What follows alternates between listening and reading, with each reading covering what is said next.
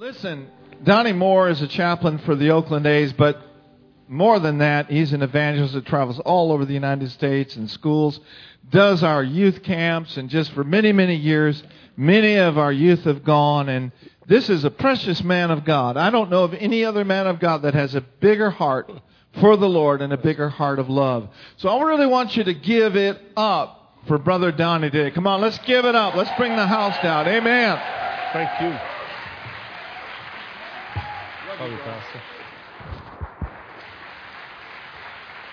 Thank you. What an honor to be here. What an honor to be here. You may be seated and check this out.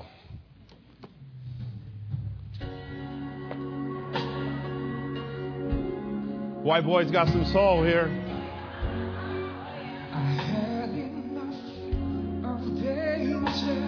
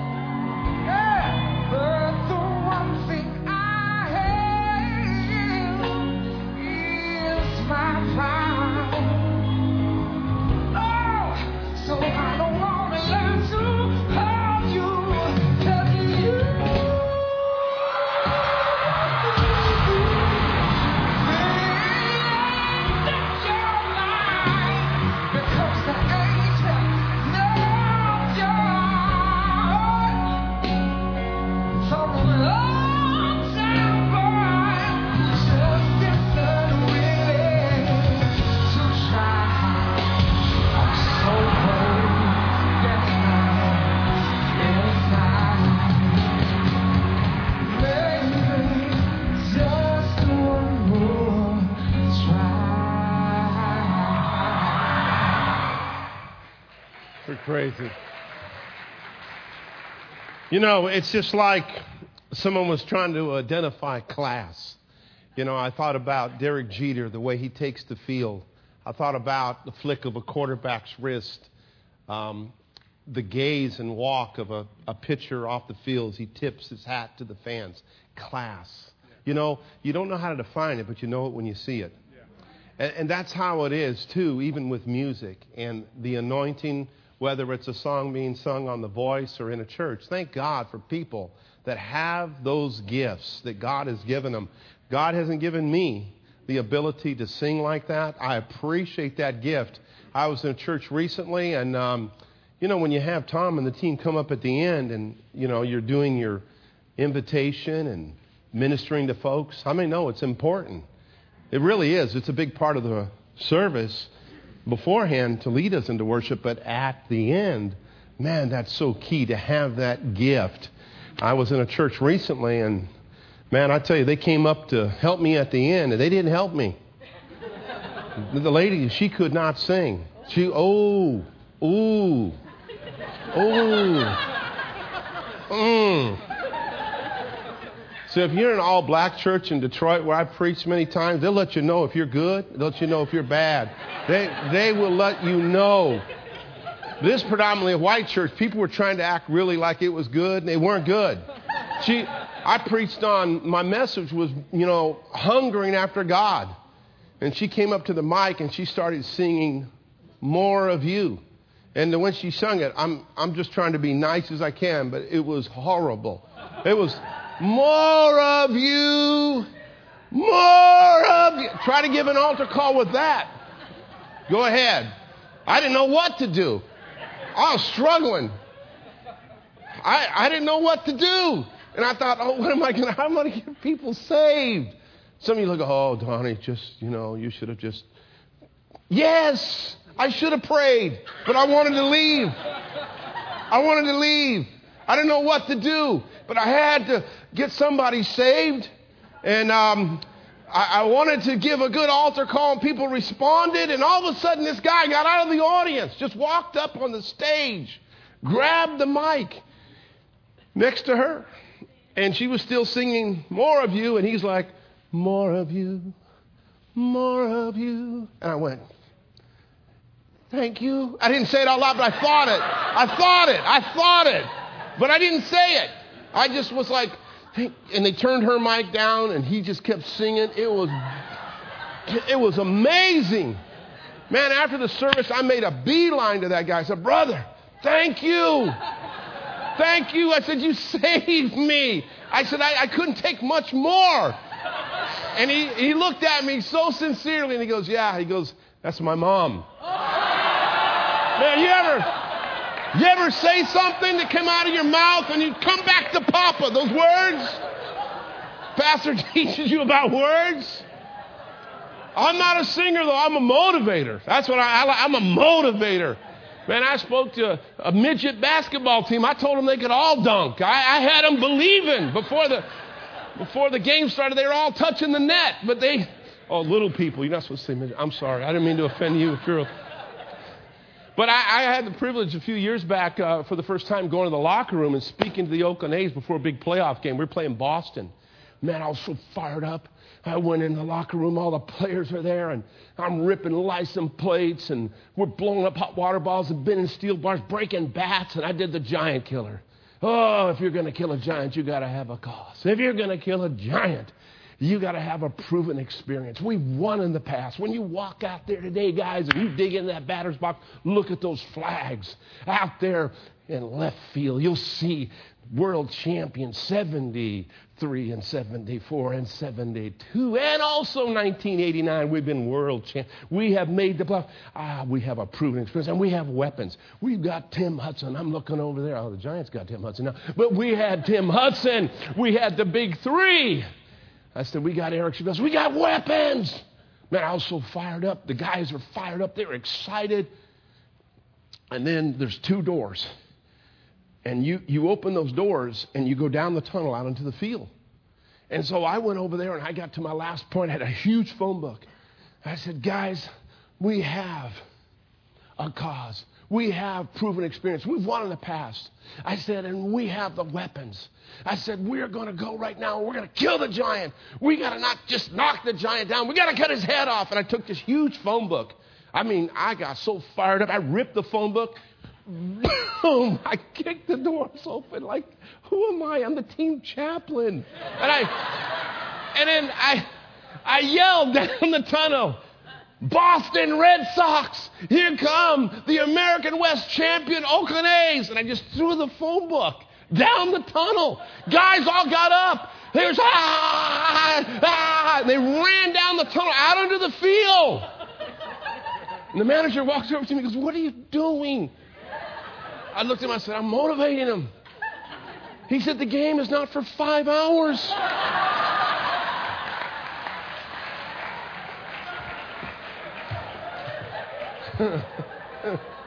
a motivator. I don't do a lot of things well, but I try to motivate. And tonight I want to motivate you. I want you to come out. I'm going to be preaching on the Father, Son, and what's his name? I really am. I'm going to talk about the person of the Holy Spirit. You don't want to miss it. I promise you, if you come tonight, you'll be glad you did. It's going to help you in your walk with God.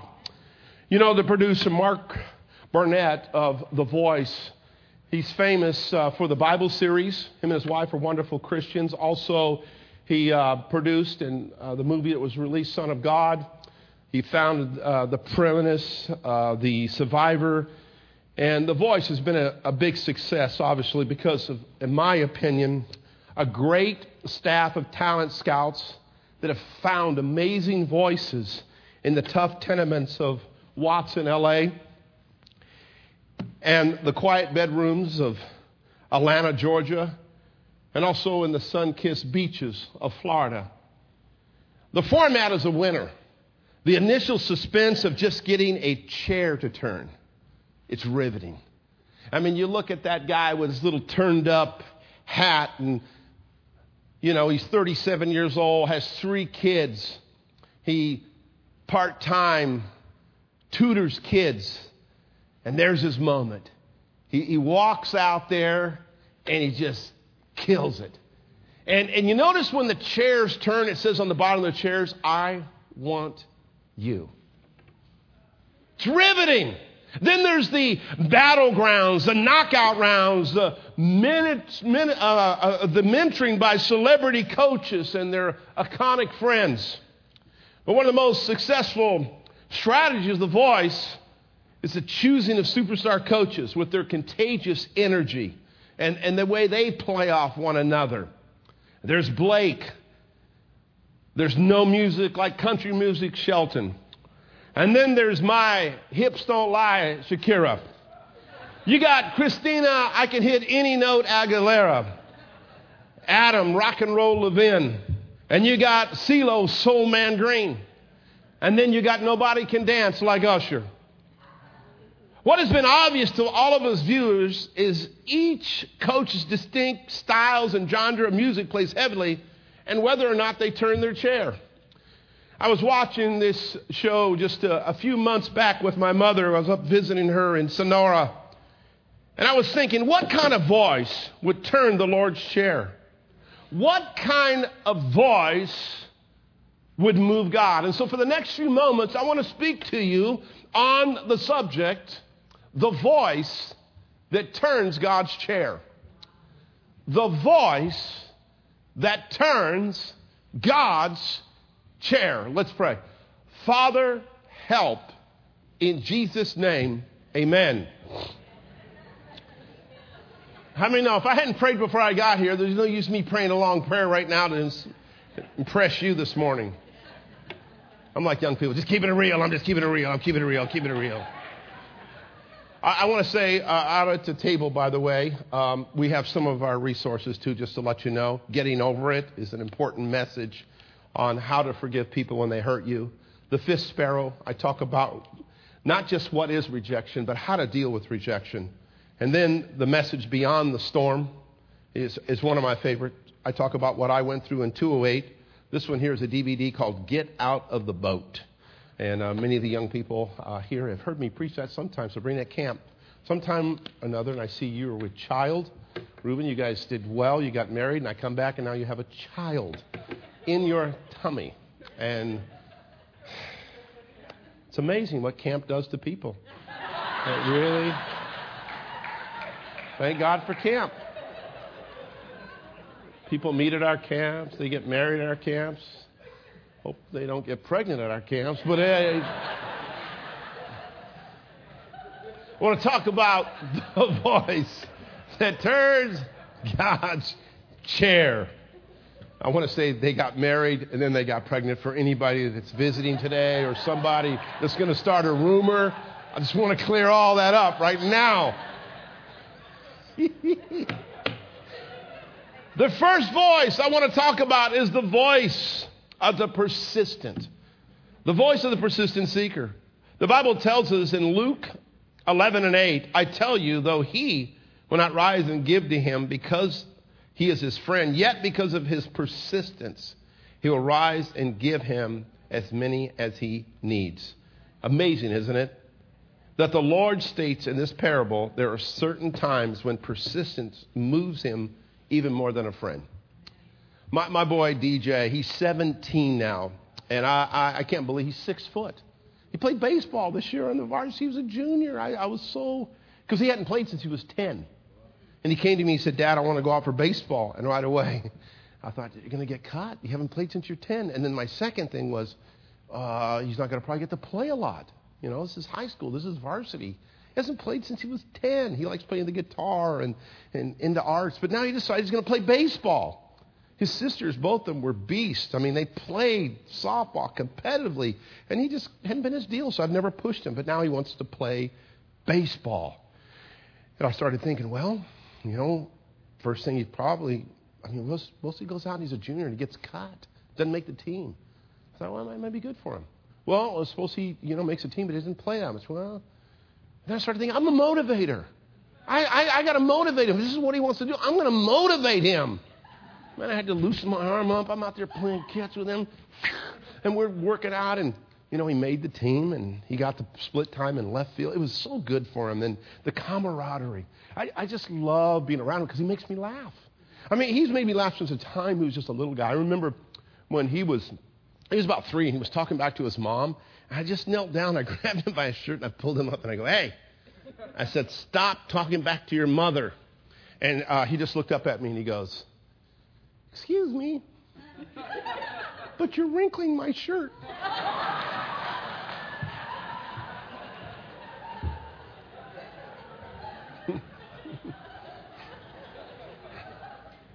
Oh, sorry.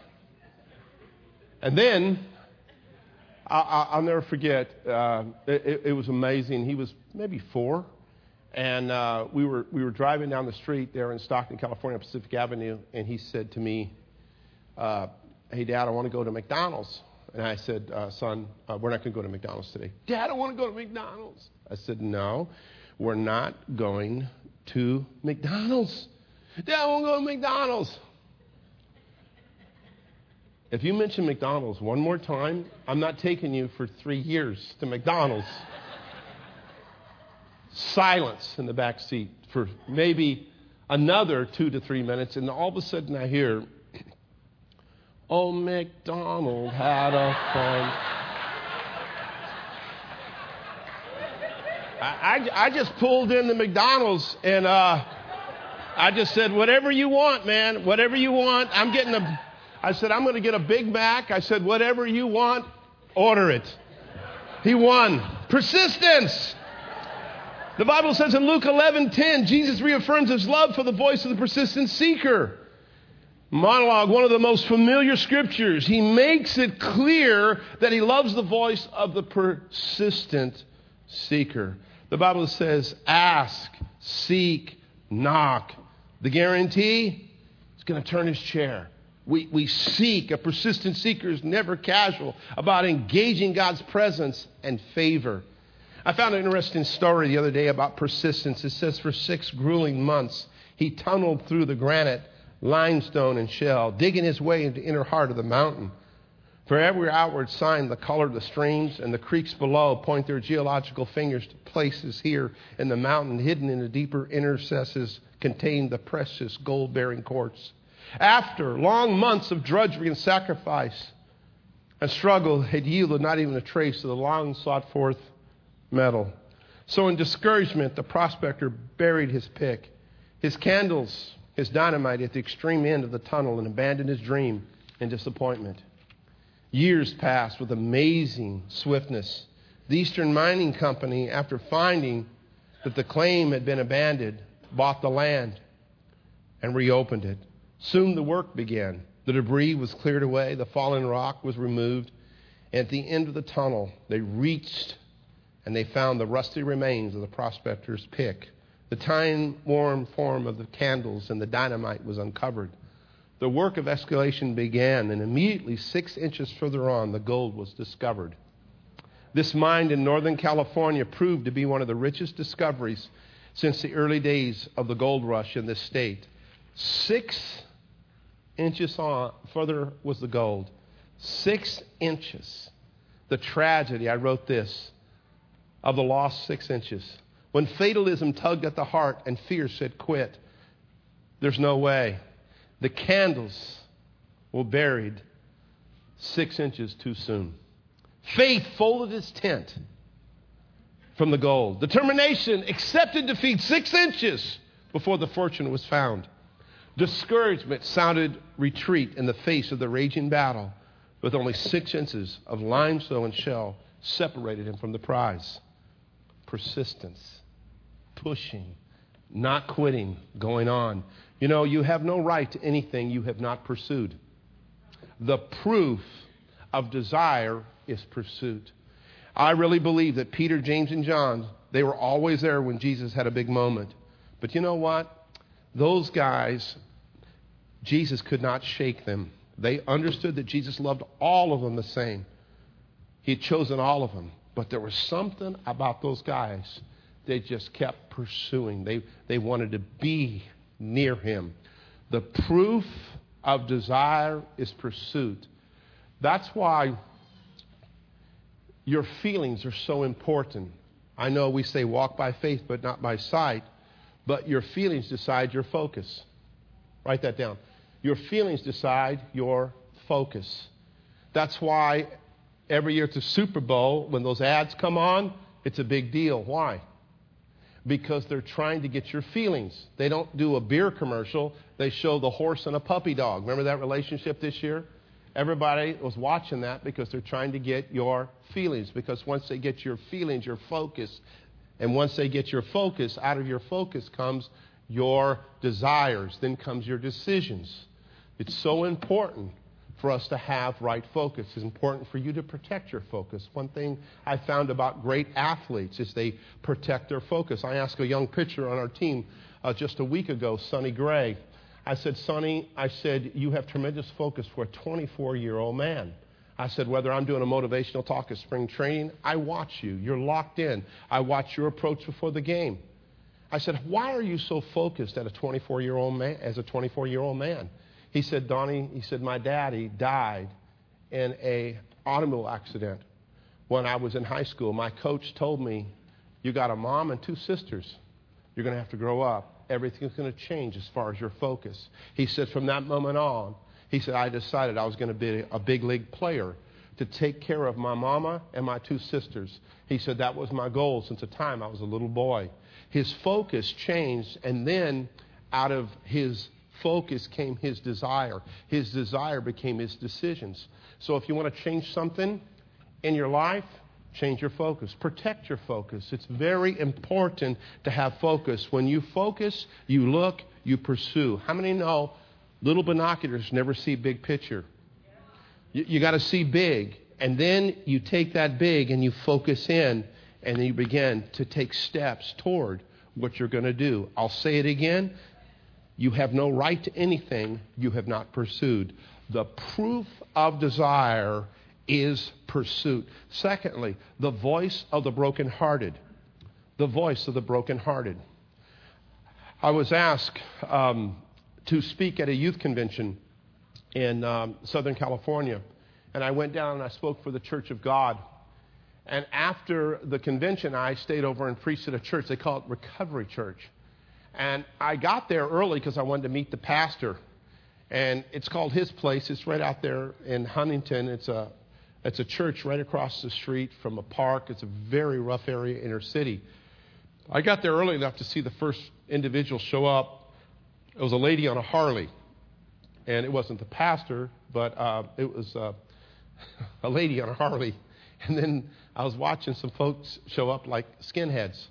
And then I saw gang members, and then I saw people that were from every walk of life, from hurting, broken backgrounds. And the pastor came over, greeted me, and he said, I want to show you around. And so we were walking around. He said, that's our smoking section. And right now, every religious spirit in me rose up, smoking section. He said, Donnie, the people that come here, he said, the least problem they have is smoking. He said, and if they'll hide that from me, he said, I don't know what else they're going to hide. He said, I don't want them to hide anything. He said, we're open here. He says, now, when they get saved and they begin to walk out this journey, God will deal with those areas of their life. He said, um, he said, we are a church that loves everybody. He said, you're going to see more ink today than you've seen in any tattoo parlor. And I did do a, a, a service one time where they're having a, in the hotel, a tattoo convention. I don't know if you've ever been to one of those, but they were tattooing everywhere, in the lobby, outside, inside. I wanted to get a tattoo. I don't have a tattoo, but I thought about getting one that day because everyone had one but me. The clerk, when I checked in, he had been fully sleeved that day. They tattooed the, the, the maids. Anybody that moved was getting a tattoo. It was crazy. And so um, he said, you're going to see more ink than you've ever seen. And and I did that day. But I tell you what I saw. I saw a pastor for twenty-eight years reaching out to the drug addict, to the broken, to the hurting. And I, I preached my message that I preached here last time on faith. And I talked about how faith fights fear, feelings. Faith fights fact. And lastly, faith fights fatalism. And I talked about not giving up and not quitting. And those people, they just poured to the altars. And I was down there praying for people. And the pastor said, pray for Ben. That's Ben right there. He said, Ben has had a, a year where he has been drug-free. But last week, Ben fell off the wagon. He said, Ben really loves God. You know, so much in our terminology in the church, it would be, well, Ben, if you loved God, you wouldn't have fell off the wagon. Bless God. I don't know if I've ever heard a pastor say that. Ben, he really loves God. He messed up last week. Nobody felt worse than Ben about his failure. He didn't need me or anybody else to tell him, because the devil and Ben himself was doing a pretty good job of beating him up. So I de- knelt down next to Ben, and I began to pray for him, and I began to weep. I was looking at all the people in the church. Some were ex-prostitutes, and that day, some of the ex-prostitutes brought their friends that were turning tricks that weekend. I watched as I looked over these people, a lot just broken with life's issues. And I think about Psalms thirty-four eighteen. The Lord is close to the brokenhearted. He saves those that are crushed in spirit. When Jesus walked in the synagogue in his hometown and he asked for the book of Isaiah, it wasn't unusual. When he read the passage we know as Isaiah sixty-one, it wasn't unfamiliar. The Spirit of the Lord is upon me, for he's anointed me to preach the gospel to the poor, to heal the brokenhearted. But that was very unusual. And most familiar is when Jesus, the local cabinet maker in the town, the kid that learned to read right beside those in the very synagogue with the other boys in the village, when this scandalous, illegitimate son of Mary and Joseph looked at those listening and declared, today this prophecy is fulfilled in your hearing, and sit down. That was unfamiliar. But the voices that would move the Messiah, the brokenhearted, would always be at the top of his list. The Bible says multitudes followed him. According to some of the historians, could have been twenty thousand or more at a time. But the masses had to stop when Jesus heard the sound of brokenness. Blind Bartimaeus turned his chair. The woman that crawled through the crowd to touch him. So did the brokenhearted mom in her, son, her son's funeral procession. The ten lepers turned his chair. The weeping of Mary and Martha at Lazarus' grave. Jesus knew he was going to raise Lazarus from the dead. But when he saw Mary and Martha crying, he identified with them. The shortest verse in the Bible is found there in John chapter eleven. Jesus wept. The reason he wept is he saw them weeping. And when he saw them weeping, it did something to him. I heard a preacher say on television last week, Jesus is not moved by your pain. He's not moved by your need. He's only moved by faith. And I disagree with that. Because what is in your heart that moves you to want to reach out in the city, to feed the poor, the hungry, to heal the sick? For you, monthly, this church to support us so we can go into the schools and reach out to students. That's the heart of God. That's the heart of God in you that moves you to want to help people. John chapter eight, the woman is brought to him in shame. Do you see her? Her eyes darting, her clothes torn and tattered. This is the woman caught in adultery, the very act. And Jesus, you know the story. He just knelt down. He called her woman, Ishai. It's the same word in the Hebrew that he used in the New Testament where he referred to his own mother. He called her woman. He gave her a sense of dignity. He lifted her shame, her pain. Oh, don't forget, Donnie. He told her, go and sin no more. Even taken out of context. When he told her, go now and leave your life of sin, he wasn't giving her rules to live by. He was giving her freedom to live in. What he said, he said, this presence, this encounter that we had just had, that we have just experienced, walk in that. You can walk in that with me. But if you go out and you go back and do things that you did before, you're going to end up where you were before, in guilt, in shame. Walk with me. Serve me. There's no condemnation for those that are in Christ Jesus. That woman turned his chair on resurrection morning. Mary, devastated by the horror of watching Jesus crucified, turned his chair. A broken heart and a crushed spirit can render you helpless in almost every area of your life. You may feel you can't even catch your breath, much less catch a break. You can't perform to your usual level of efficiency. You feel like you're always last in line. You wonder if God even hears the sound of your voice at all. There's a lot of pain on the earth today. There's a lot of people hurting today. You ever hurt so much? You ever been in so much pain that you can't even speak? That you can't even articulate the hurt that you're feeling inside? You feel that God doesn't even hear you. But the Lord makes it clear in your time of brokenness. He finds your voice irresistible. He will turn his chair every time for the broken-hearted. He hears you. He hears you. The third voice is the voice of what I call honest humility. In Mark nine and twenty-four, immediately the boy's father exclaimed, "I do believe. Help me with my unbelief." There's a man who had probably never laid eyes on Jesus until this moment. He brings his demonized, handicapped son to Jesus. He says, "If you can, please hear my boy. Heal my boy if you can. Would you do that for me?" Jesus startles the man with his response, "If I can." Now the crowd, of course, expected Jesus to follow the almost mocking repetition of the man's words with another obvious question. "Do you know who I am?" That's what I would think would happen. He, first of all, is asked to heal the boy, and Jesus says, "If I can."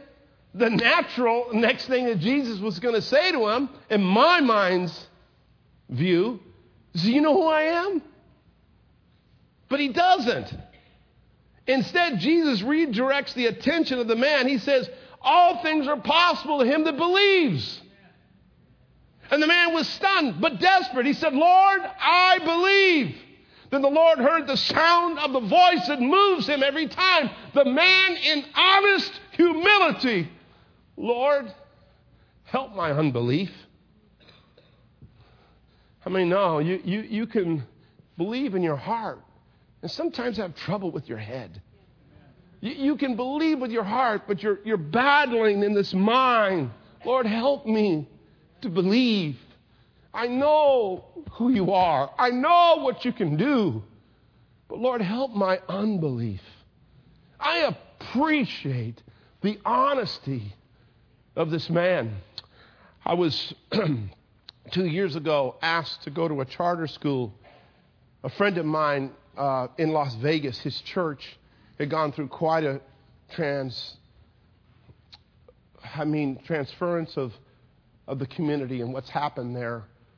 Uh, right off the strip there in Vegas, they, the, the church is, is basically has changed. And the strip right there, I mean, right across the strip, they've moved in where they have, I just know how to tell you guys other than that. I mean, they got the naughty boutique with six women giving you the middle finger when you drive by. Next to that is the gay bathhouse. Next to that is the swingers club. This is, this is all right there. And, and so a lot of folks moved out. This church has begun to just really go down. And I was there a couple of years ago. I said, "You got a choice. You can resign or leave, or you can change the way you do things and really start reaching out here." The Christian school had completely uh, dissolved. There was nothing there. It was just a, a gymnasium, and um, it's just empty. So he started on Saturday a feeding program. They feed two hundred fifty homeless people a hot meal on Saturday. He went to the doctors in the community, and they offer on Saturday also a free medical clinic. They pray over everybody that comes to the clinic, and then they treat them.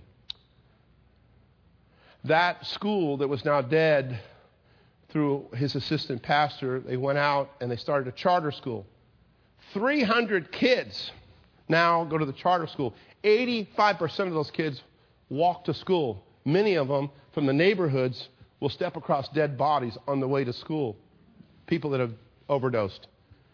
The pain is insurmountable. It's, it's an area, but in the middle of it now, this church is beginning to thrive. They're reaching the hurting. I told him, if you will reach the ones nobody wants, God will give you the ones everybody wants. And some people have got the vision and have come in the church with some money, and they said, we want to help you. And the church is flourishing, but they're reaching the brokenhearted. They're reaching the hurting. So the principal of the charter school, now it's not a Christian school, it's there on the campus. Um, they're getting money through the city, literally for the charter school, which now has kept the doors open to the church. So the church is beginning to grow. Thank God. And so they went to the principal last year and they said, we'd like Donnie Moore to come. Well, is he going to preach? What is he going to do? No, he's going to come. He's doing an assembly. He's going to affect the students in this school. So I went last year. Uh, it was actually two years ago for the first time. And there I met a young lady that really impacted my life and caused me to realize what I do and why I keep doing it. Her name is Hilda. Hilda was uh, eight years old when both her drug addict parents packed everything up in the house, loaded it into a car, a trailer, and drove off and left her at the house at eight years old by herself. They left her the way you would leave a pet. They, some of the neighbors called the police. Child Protective came in. They put her in the foster care system. A lot of tragedy, a lot of pain in her young life. They found her biological mother. And obviously she didn't want anything to do with her. No one wanted anything to do with her. And then they found her grandmother. Her grandmother lives in Las Vegas. So they shipped her to leave the area she was living on an airplane to Las Vegas and not knowing anybody and never meeting her grandmother for the first time. So I do the school that charter two years ago. At the end of the assembly, Hilda comes to me and she said, uh, can I talk with you? And I said, you're sure. And so those bleachers that you're seeing behind, her and I sat on those bleachers. And she shared with me her story and her pain. You're talking about wanting to believe in God, but life had so beat her up. She just looked up at me in honest humility and said, I want to believe in God. I want to believe in something other than myself. And we, we talked, and I said, you know, I said, God, He has a purpose for your life. I said, you're going to do something great with your life. And her eyes just brightened. Well, to make a long story short, I told her, I said, listen, after we had been there in Vegas for three days, I said, I'm going to come back before you graduate and speak. I said, I'll see you. And so about three months ago, the pastor called me and said, the principal said that she wants you back. The kids really need you back. So I called Darwin Benjamin. Some of you know Darwin. I said, Darwin, I said, I want you to go to Las Vegas with me. So we went to Las Vegas, and um, I'm standing there, and that's her seeing me for the first time, and I didn't see her. And whoever took that picture, just her face, I turned, and when I turned, she said, you kept your word. And I said, I told you I was going to come back. She's graduating here in another week from high school. She's going to go be a social worker, she told me. She loves Jesus. And she says, I'm going to help other kids, Donnie, the way you helped me. Um, I, I ripped a license plate that day, and, and then... And then um, You know, she, she walked up to me and she said, can I have those gloves? Although they were Brandon Moss's gloves, I took them off immediately. And you have that other slide up there. I want you to see this. She's got those gloves. And I told her, you put those gloves on and work hard, girl. There's nothing that you can't do. You know, Pastor Mark, thank you. Congregation, thank you. They couldn't pay me. They couldn't pay for me to go to Las Vegas. but because you guys give every month. That's what I get to see. When you see the honest humility, just saying, she didn't want a handout. She just needed a hand. She just needed someone to believe in her. When your mother and father leaves you in a house at eight years old, and then to see the smile on her face, a dream in her heart. Only Jesus can do that. Only Jesus. And there's just something about when people cry out. Jesus talked about two men one day. One, he prayed real eloquently and self-righteous. And oh, he ended his prayer by saying, I'm so thankful I'm not like this sinner, you know, like this. And the other man, he said, Lord, have mercy on me. I'm a sinner. The Lord said, he turned his chair for one of them that day. And the second man, he left there justified. Let me come to my last chair. The last chair, of course, the first is the persistent. The broken heart is the second. The third is the honest humility. And the fourth is the voice of unwavering faith. Hebrews eleven six says, as you can see, the Word of God makes it very clear. The Lord loves a variety of voices. But the Word says here, without faith, it's impossible to please God. For he that comes to him must believe that he is. And he what? Is a rewarder of them that diligently seek him. Persistent. Those with a broken heart. Those with honest humility. There's something about humility that attracts us all. Some of you pretty women, thank God you're pretty. But when you're pretty, help somebody else. Don't walk around. Nothing more horrible than a pretty, arrogant woman. I mean, acid could fall on your face and your nose could be up by your eyelid. You, you, you, you're too pretty to act like that. Smart men, use your wisdom. Use your... your strength and abilities to help people. I tell you, uh, they put on Facebook um, last week, my daughter, I, on my birthday, um, last uh, week, I turned fifty-seven. I benched five hundred five pounds for two reps. And I have had so many people um, write me and say, man, how do I do that and work out? It's like, okay, if you're strong, I mean, don't just lift weights. You use your strength to touch somebody's life. And I think about the feats of strength. Many of you know all the years that I've ripped license plates and blown up hot water bottles and ripped phone books. And I don't like the way you do that. I'm not into that. That's flesh. Well, the lady said, I don't like the way you do it. And I said, well, how are you doing it? She said, I'm not doing it. I said, I like the way I'm doing it a lot better than the way you're not doing it. Well, you've been in the way as long as I've been in the way. You'll cool off. Well, that's over thirty years ago. That's her problem. She's been in the way. I decided, you know what? I'm going to just let God use the abilities and the strengths he's given me to stand before over seven million teenagers. We just did the numbers. We have run twenty-seven thousand kids through our camps. And you guys have been a big part of that.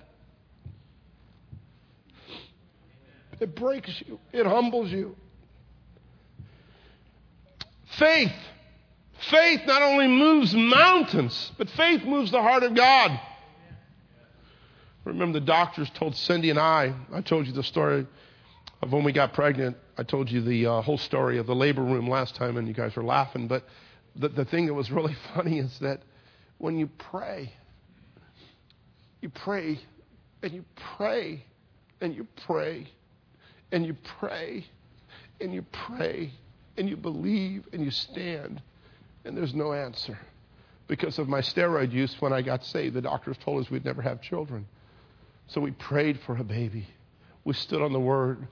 And after one year, two years, three years, four years, five years, six years, seven years, every night standing, believing. It's like, God, Talking about persistence. It's me again, Donnie, this baby thing. Uh, we're going to have a baby. And see, the problem is, is with a lot of times in this situation, it's women, her womb's closed for whatever reason. But the problem was not my wife, it was me. And the devil, you know, I'd go out and I'd reach out to young people, and he would say, yeah, those are your youth. You're never going to have a child. God doesn't love you. Look at all you're doing for him. And so we started looking into adoption, because I'm all for adoption. I wanted to adopt, but that wasn't even working out, and we didn't have the funds back then. We were just trying to make it and believe God. I was driving down the street one day, and Darwin was sitting next to me. And if you want to know where that message, faith, came out of, it's different points in my life. The last point of that message I preached last time here was faith fights fatalism. And that was the last point in that message because of what I went through in two thousand eight. But faith fights facts was this point. I'm driving down the street, and Darwin goes, what are you going to do? And I said, faith fights facts. I know what the doctor said. I know what medical science says. But we're going to have a baby because my faith fights facts. And Darwin goes, what? I just need to say that. Eight and a half years, Cindy comes to me. She said, Donnie, I'm late. And she weren't talking about being late for work. If you're too young to get that, ask your mother later. She said, I'm late. I said, well, okay, what do you want me to do? She said, go get a home pregnancy test. I didn't even know what a home pregnancy test was. And then I don't know why when you go to get something like this, there's always a woman working. You know what I mean? There's always one. And there in Stockton, where, where I live, you know, I've done the school so many years. People know who I am, and now I'm going to the store. Been praying eight and a half years, and I get to get a home pregnancy test, and I know somebody in that store. You know what I'm talking about. Uh, you ever? If I fell into any sin, I'd get caught quick. I'm serious. I mean, everywhere. I went to your camp. I'm just standing there outside of a store, just waiting for my wife, and she'd gone down the street, and someone pulls up. And I was waiting on the corner of a liquor store right here. And I'm like, I know you. I think I'm well, I just I weren't in there. I was just here. My wife just Huh? It's crazy. I check out of the hotel, make sure there's no movies, even if I didn't even turn the movie channel. You never know. Is there anything on there? You're always watching. Because people, I go to a restaurant. And someone goes, hey, I went to your camp. Uh Just uh, wanted you to know. I mean, I preached open air at Stanislaus State when they had this huge, huge, huge beer bash. I'm up there doing the feats of strength, and it got crazy. I mean, they had brain damage, the group before me. They had some comedian, Val. I mean, this guy was vile. He was sick. He was, and, and I followed them. I preached in some crazy places. I was breaking the bricks, and I was, I was so fired up, I did a stage dive. I dove on all the fraternity guys. They're out there acting like they were bastards. I'm going to dive on top of them. They think Christians are... I shared my testimony, preached the gospel, and dove on the whole front row. Yeah. And you know what? They were pouring beer on me, and I, I stood up, and I, I reeked of beer, and I thought, oh, my God, the superintendent of the Assemblies of God came here. They take my license right now. I was walking through the crowd, and everybody in the crowd was, like, putting their beers behind them. And the ones putting their beer behind, they've been to our camp sometime, and they're like, hey, it's Donnie. Oh, God, he's here. He's here. I'm walking through. Hey, it's good to see you. See you there. Oh, no, God. It's him. It's Donnie. He's, he's here on my campus. I got two beers. Oh, it was funny. Oh, Lord, have mercy. So so I, I'm there, and, and I'm at the store, and I, I go over, and I said, ma'am, I said, could you, which one of these here are the, where are the home pregnancy? I can't find anything in the store. I feel like I feel so bad sometimes because I have to ask people to find the, where are the home pregnancy tests? Where are they? And there's always a, someone that's loud. I'm not saying she had a big mouth. Home pregnancy tests are right over here. They're on row thirteen. Mary, isn't that right? Mary, Where, where are the home pregnancy tests? Aren't they here on thirteen? It's like, yes, they're on thirteen. Everybody in the store. I'm here to get a home pregnancy test. My name is Donnie Moore. We've been praying eight and a half years. I'm getting a home pregnancy test. Tell everyone. I hope we're pregnant. If we're not, pray. So anyway, I get the home pregnancy test. I'm walking up to the counter. I'm kind of like, right? Everybody knows. And then I put it on the counter. So help me. The guy is standing behind me. He grabs the microphone. This is a true story. I'm not making it up. Pull. Price check number nine, home pregnancy. I I grab the microphone. I grab the microphone. I go, no, I'll pay thirty dollars.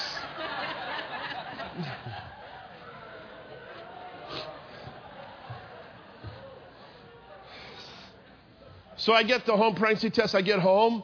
I go, take it. She goes, you can't take it till morning. What do you mean? Why do you, I don't know. Tell me later, later. I don't know why you have to wait till morning. Take it now. No, morning. So I lay there in bed all night. Wide awake. Hey, I've waited half an, eight and a half years. I can wait anyway. Next morning, she comes out of the bathroom. I wait, and she goes, well, Donnie, I... Uh, I think I might, uh, I'm kind of, uh, what? I'm kind of pregnant. What? You can't be kind of pregnant. Hi, you're either pregnant or not. And she goes, Donnie, would you, would you get another one?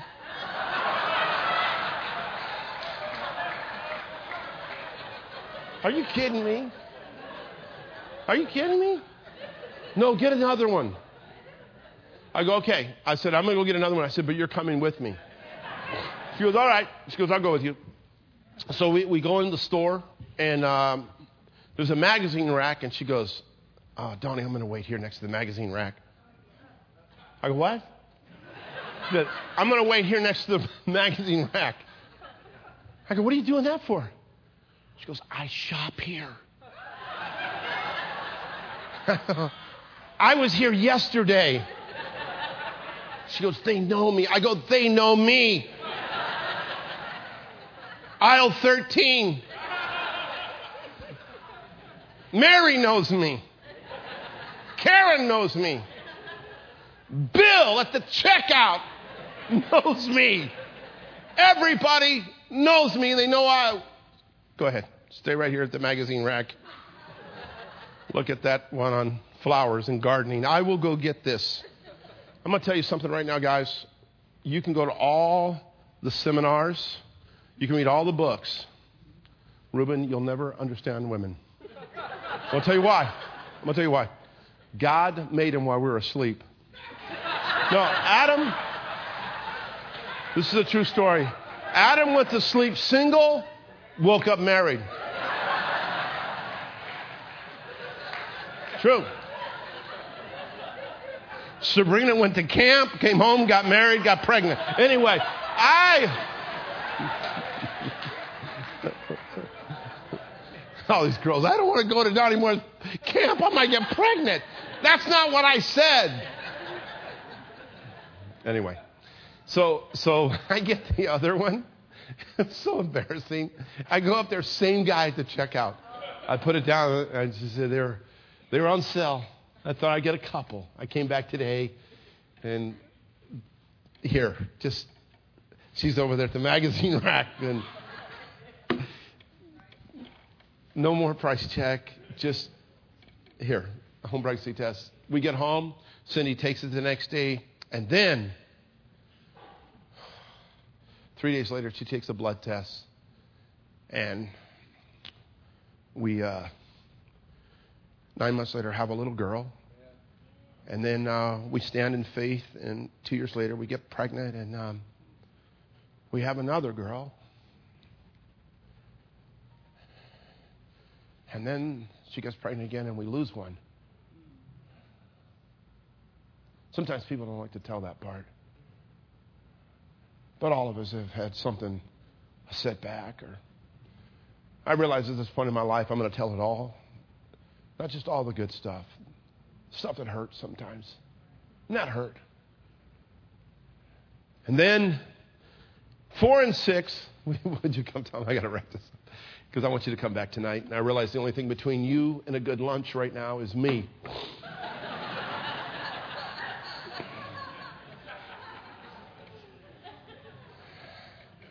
And if the crowd is really thin, I'm going to be speaking from down here tonight. So by faith, I'm going to go back up here because you guys are all going to come back tonight. And so they, at six and four, Brookie and Anna start praying for our little brother. Daddy, we, we want to have a little brother. I said, really? So every night, I would put those two little girls down and listen to pray for a brother. Man, they prayed in faith. A year went by. And Brookie just looked at me and she said, Daddy, she said, I'm getting frustrated. She said, I prayed a year and we don't have a brother.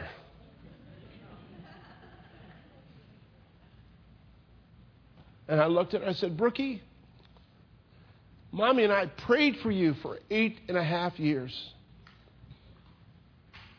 And she looked at me with a smile and she said, eight and a half years? I said, yep. I prayed for you, believed for you for eight and a half years. And she said, okay, Daddy, let's keep praying. Cindy got pregnant. And one of my fondest memories, after my boy D J was born, I walked out in the hallway, and those two little girls come running in that hospital toward me. What do we have, Daddy? What do we have? I said, come on in. And they walked in the room, and little D J's laying there just butt naked, just laying there in that little... The innocence of children. They look over. Little Anna was just standing there tiptoes, and Brooke, a little taller. She goes, Anna goes.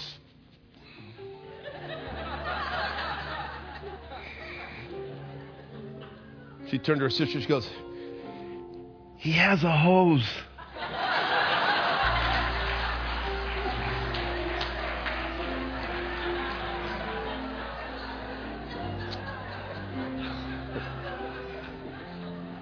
And and then Brooke, older sister, goes, yep. And when you change their diaper, they can squirt you. And I'm going to tell you, the first time I changed girls' diapers, the very first time I changed the boy's diaper, I'll never forget it. It was like, I had my hand. It was, Cindy! Cindy! I nicknamed him the fireman. D J, he's fireman.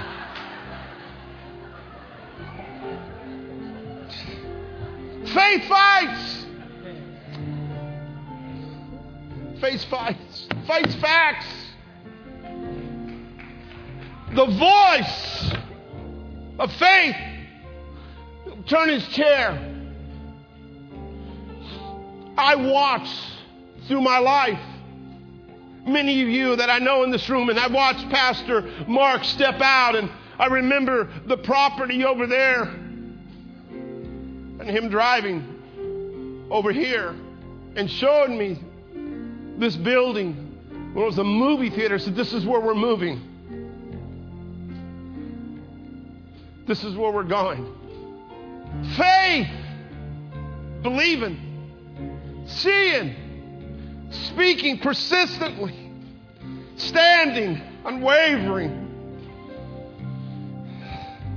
You know, the Lord's chair has been a figurative speech today. The Bible does tell us he has a chair. The Bible says Jesus sits enthroned in majesty at God's right hand.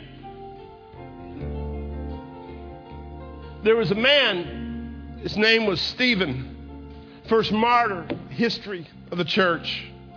He was all the things that Jesus loved in a voice, a persistent seeker. He was a man broken, had a pliable spirit. He was a man that was clothed in humility. He was a man of tremendous faith.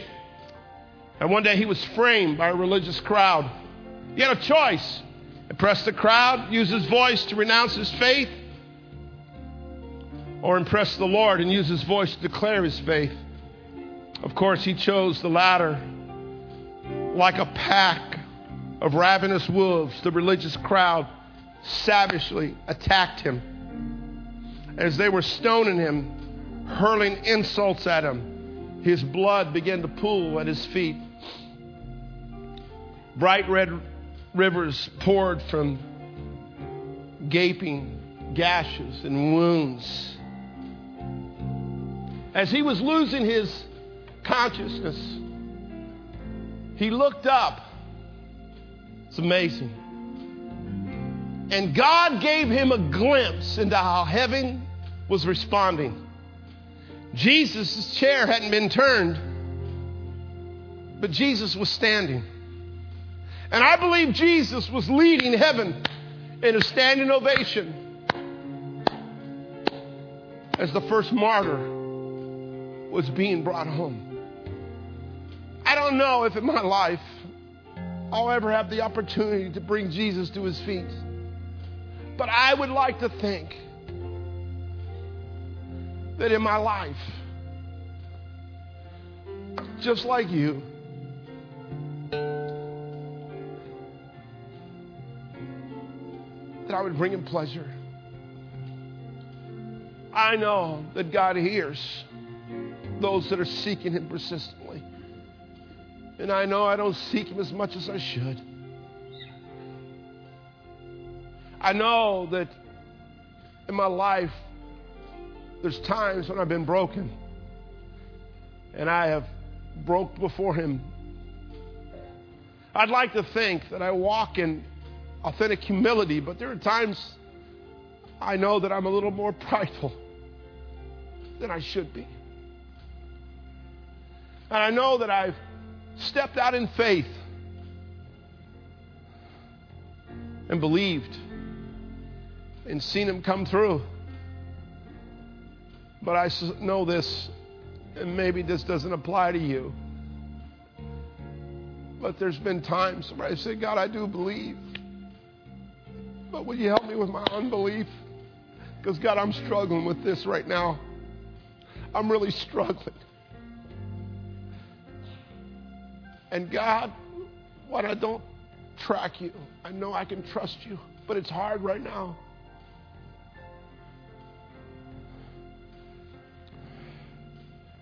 The voice that turns God's share. Would you bow? Father, I thank you for these wonderful people. I thank you for being in my hometown where I grew up. I thank you for this church that sits right across from the college that I attended, where I was able to receive a scholarship that got me out of Hayward. But Lord, Hayward never has gotten out of me. God, I thank you. These wonderful people.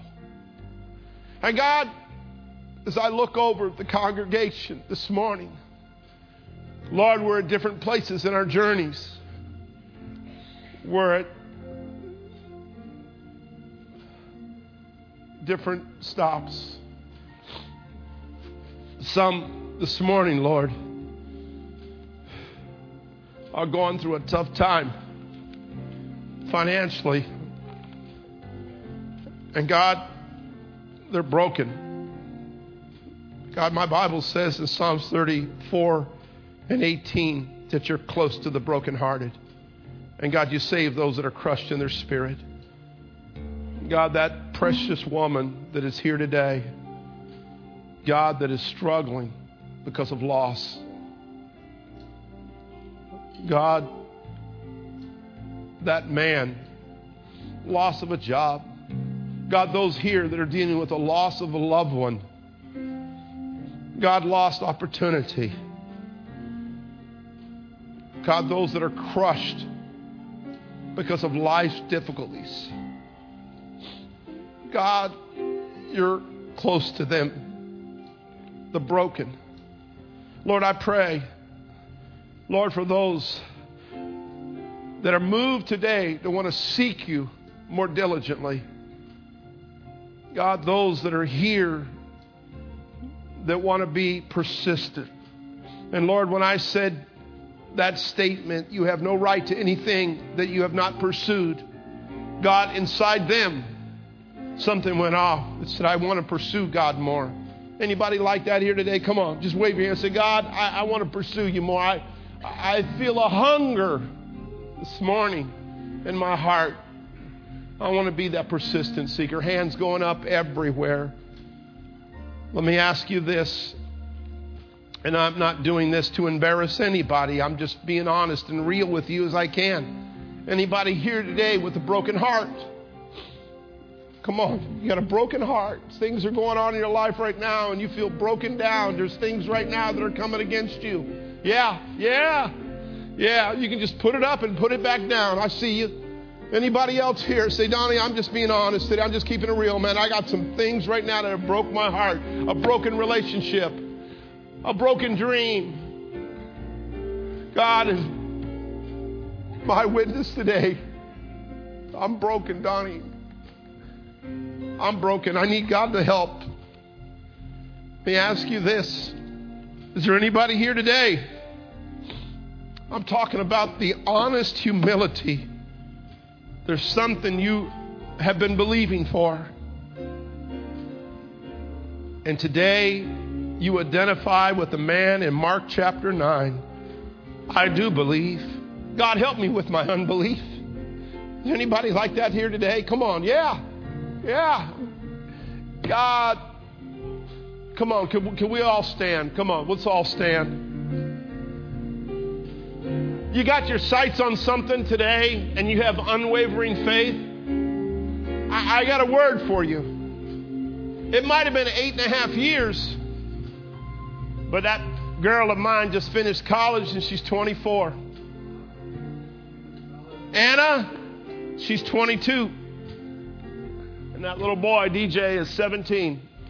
I'm a blessed man. But also, I have gone through some tough times.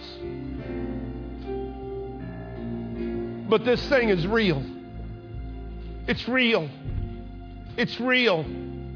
God is real.